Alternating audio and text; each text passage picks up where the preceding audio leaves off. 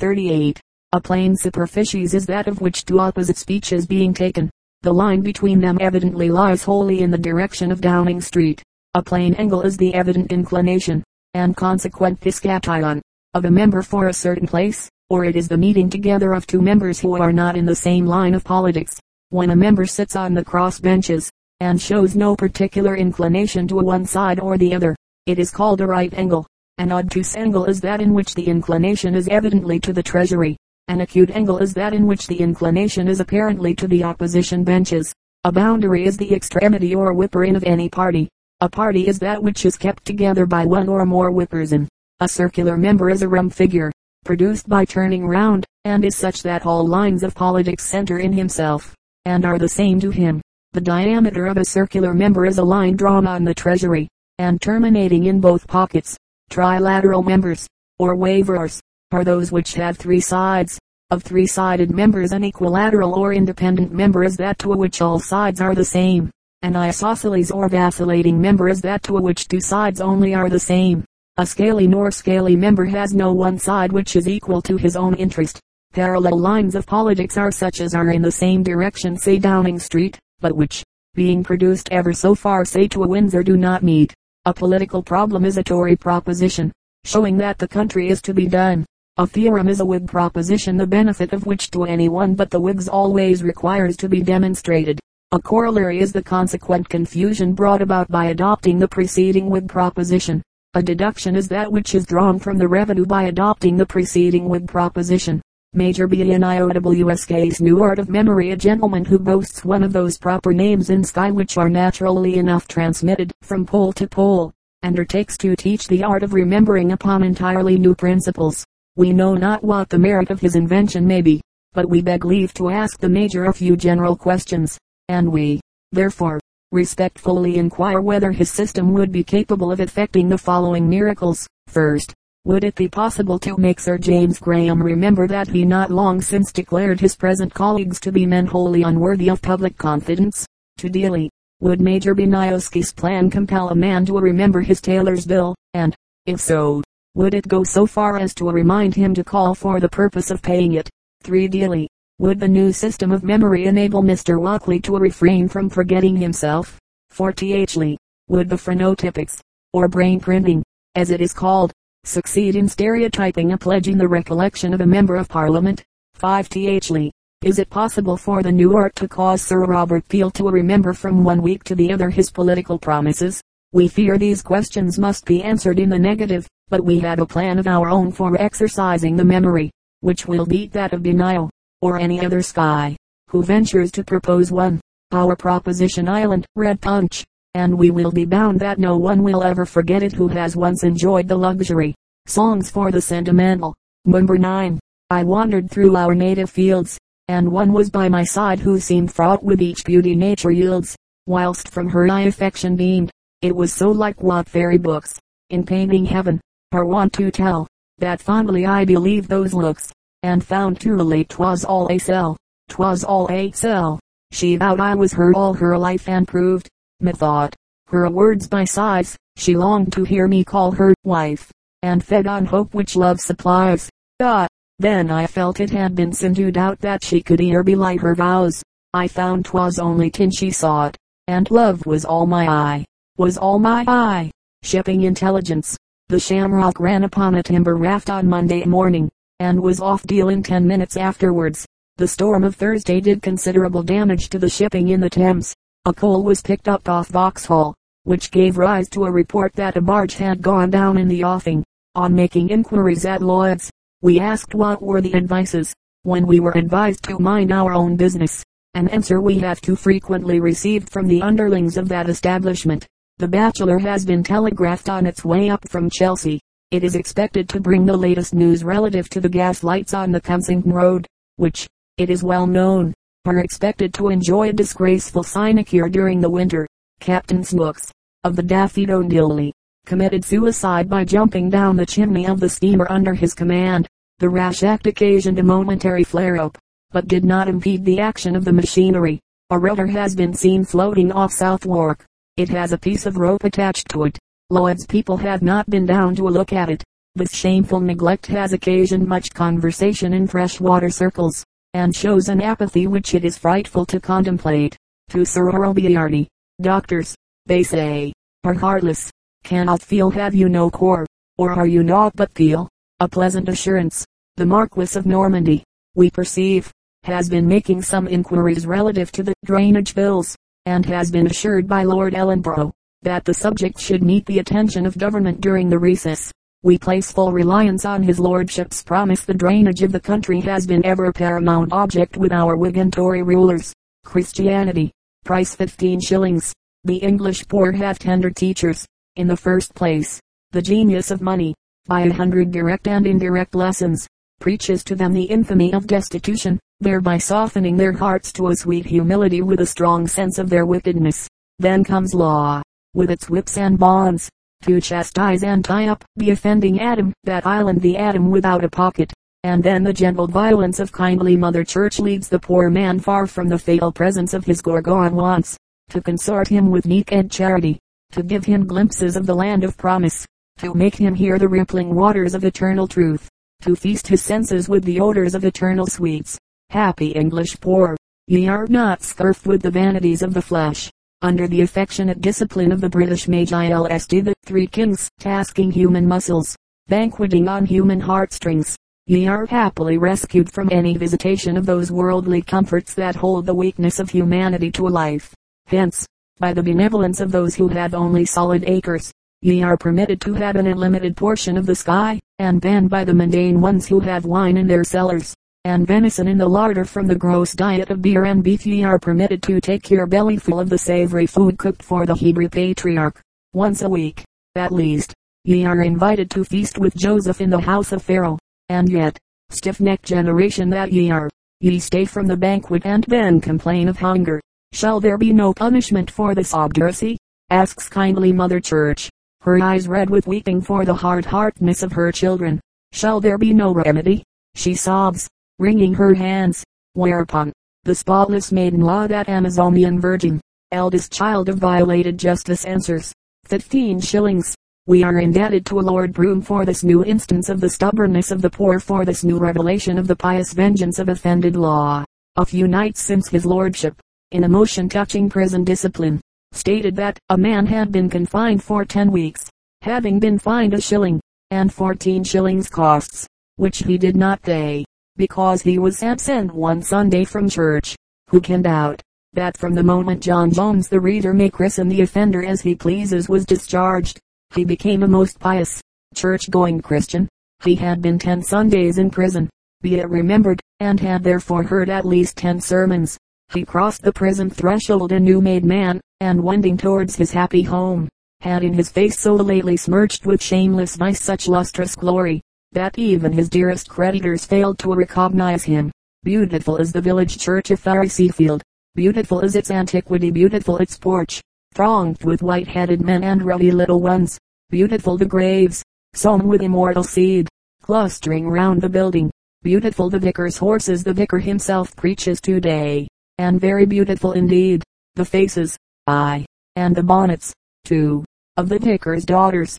Beautiful the sound of the bell that summons the lowly Christian to cast aside the pomps and vanities of the world, and to stand for a time in utter nakedness of heart before his Maker. And very beautiful the silk stockings of the Dowager Lady Canaan's footman, who carrieth with Sabbath humility his lady's books to church.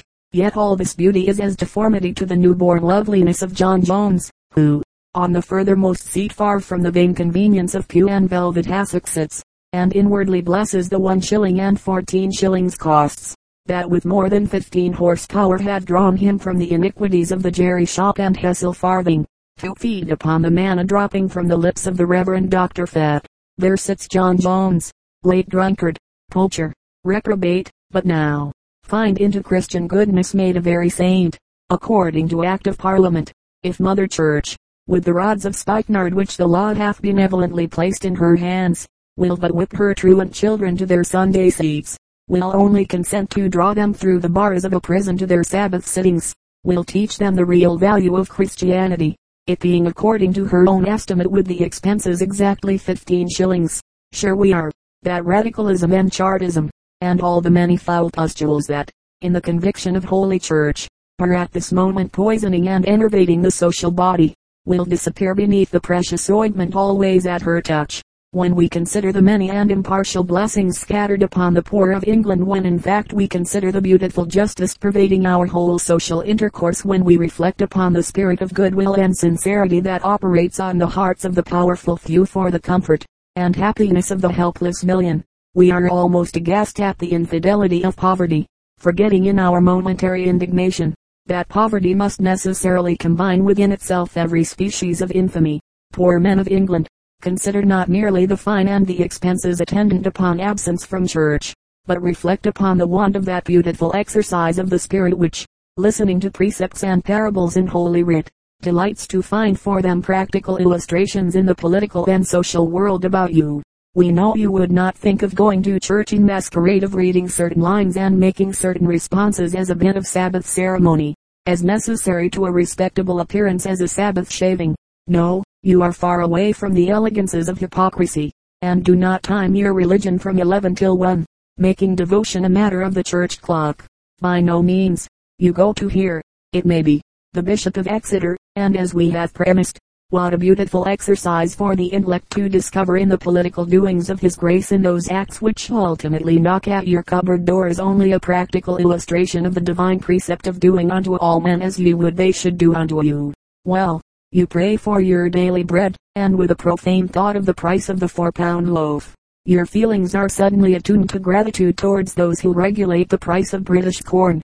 We might run through the scriptures from Genesis to Revelation, quoting 1,000 benevolences illustrated by the rich and mighty of this land, illustrated politically, socially, and morally, in their conduct towards the poor and destitute of Britain. And yet the stiff-necked pauper will not dispose his Sabbath to self-enjoyment, will not go to church to be rejoiced by such disobedience.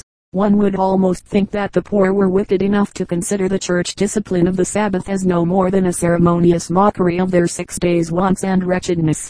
The magistrates, would we knew their names, we would hang them up in the highways like the golden bracelets of yore who have made John Jones religious through his pocket, are men of comprehensive genius. There is no wickedness that they would not make profitable to the church.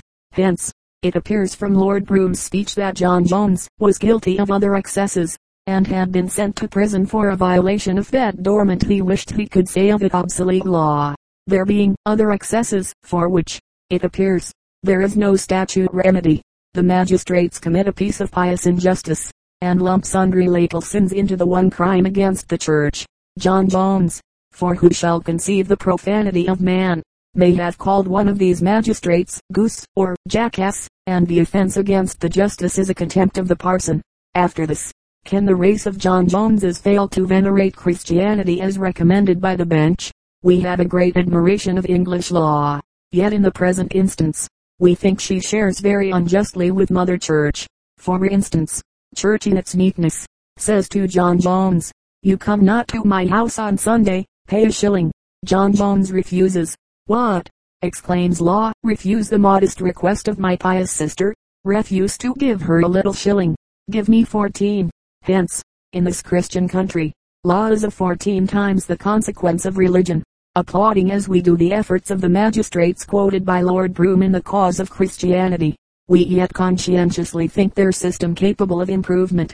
When the rustic police shall be properly established, we think they should be empowered to seize upon all suspected non-churchgoers every Saturday night, keeping them in the station houses until Sunday morning, and then marching them, securely handcuffed, up the middle aisle of the parish church. 'Twould be a touching sight for Mr. Pumphrey, and such hard-sweating devotees. For the benefit of old offenders, we would also counsel a little wholesome private whipping in the vestry, cue-punches, pencilings, mumbrixii. Illustration, Mr. S.A.N.C.H. Bull and his state physician, though surrounded with luxuries, the doctor would not allow Sancho to partake of them, and dismissed each dish as it was brought in by the servants. Vidi Don Quixote. Sweet autumn days, sweet autumn days, sweet autumn days, when, harvest o'er, the reaper slumbers, how gratefully I hymn your praise, in modest but melodious numbers.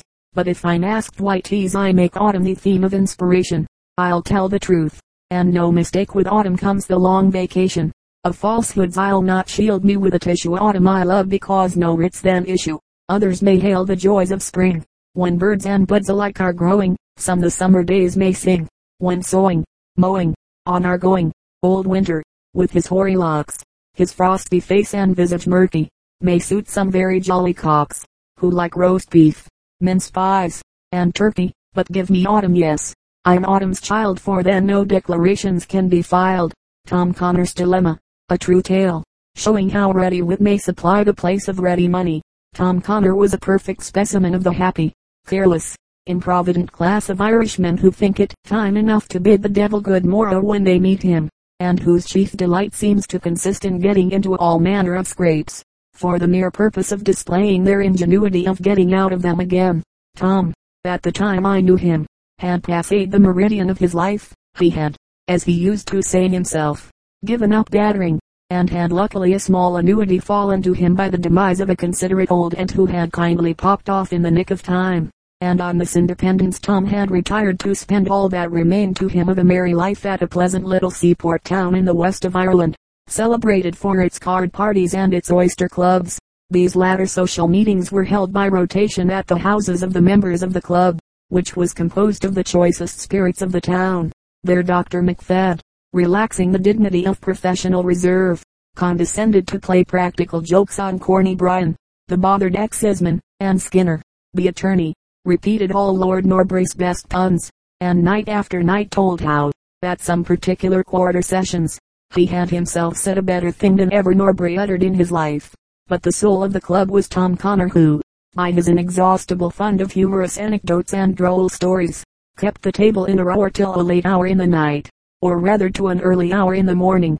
Tom's stories usually related to adventures which had happened to himself in his early days, and as he had experienced innumerable vicissitudes of fortune, in every part of the world, and under various characters, his narratives, though not remarkable for their strict adherence to truth, were always distinguished by their novelty. One evening the club had met as usual, and Tom had mixed his first tumbler of coffee punch, after the Feast of Shells was over, when somebody happened to mention the name of Edmund Kean, with the remark that he had once played in a barn in that very town. "True enough," said Tom. "I played in the same company with him." You, exclaimed several voices. "Of course, but that was when I was a strolling actor in Clark's Corps. We used to go the western circuit, and by that means got the name of the Connaught Rangers. There was a queer fellow in the company, called Ned Davis, an honest heart fellow he was, as ever walked in shoe leather. Ned and I were sworn brothers. We shared the same bed, which was often only a shakedown in the corner of a stable, and the same dinner, which was at times nothing better than a crust of brown bread and a draught of Adam's ale. I'll trouble you for the bottle, Doctor." "Thank you. May I never take worse stuff from your hands. Talking of Ned Davis, I'll tell you, if you had no objection, of a strange adventure which befell us once." "Bravo, bravo, bravo," was the unanimous cry from the members. "Silence, gentlemen," said the chairman imperatively, "silence for Mr. Connor's story." "Hem. Well then, sometime about the year, never mind the year, Ned and I were playing with the company at Larry. Business grew bad, and the salaries diminished with the houses, until at last, one morning at a rehearsal, the manager informed us that, in consequence of the depressed state of the drama in Galway, the treasury would be closed until further notice, and that he had come to the resolution to depart on the following morning for Castlebar, whither he requested the company to follow him without delay. Fancy my consternation at this unexpected announcement. I mechanically thrust my hands into my pockets, but they were completely untenanted. I rushed home to our lodgings, where I had left Ned Davis. He, I knew, had received a guinea the day before, upon which I rested my hopes of deliverance. I found him fencing with his walking stick with an imaginary antagonist, whom he had in his mind pinned against a closet door. I related to him the sudden move the manager had made, and told him, in the most doleful voice conceivable, that I was not possessed of a single penny.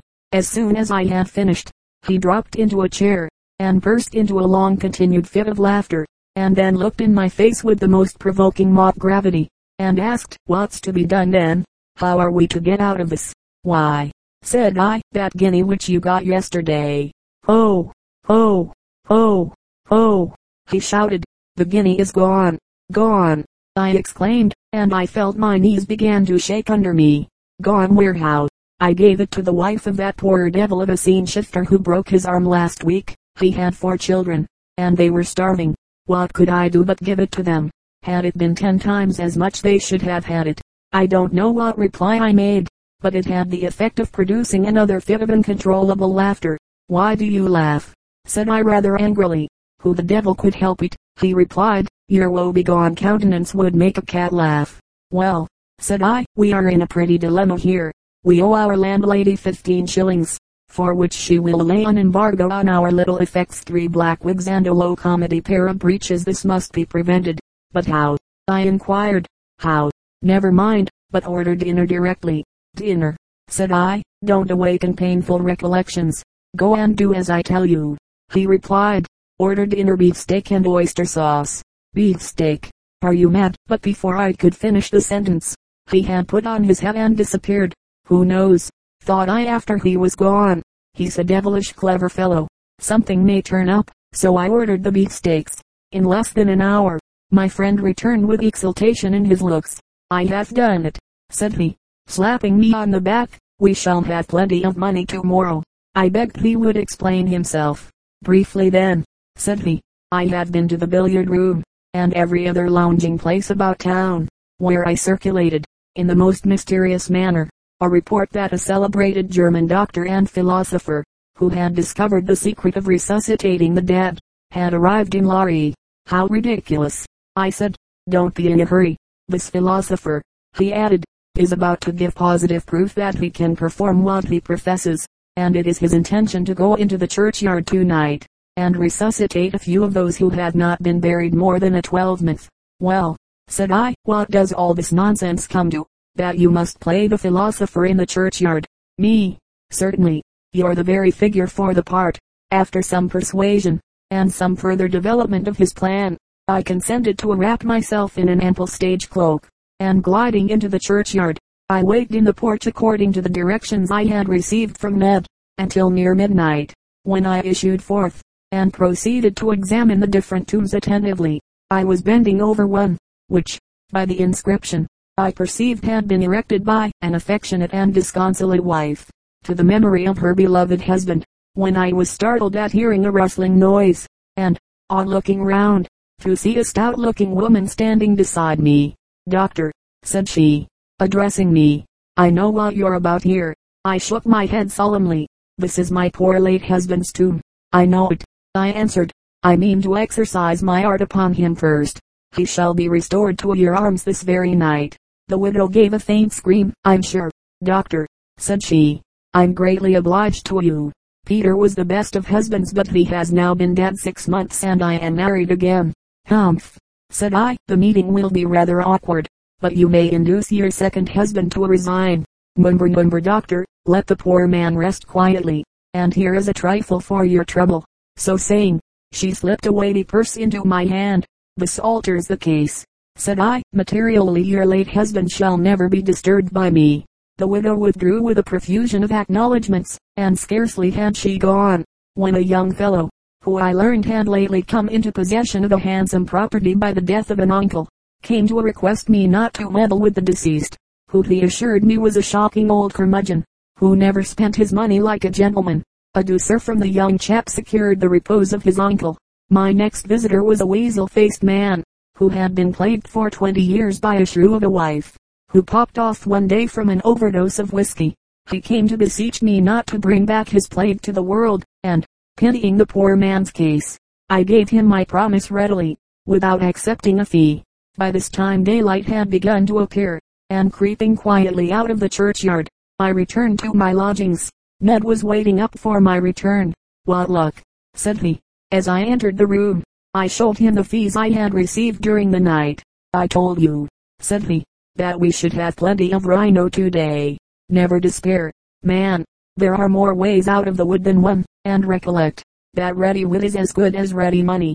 The physiology of the London medical student, I, the new man. Embryology precedes the treatise on the perfect animal. It is but right, therefore, that the new man should have our attention before the mature student.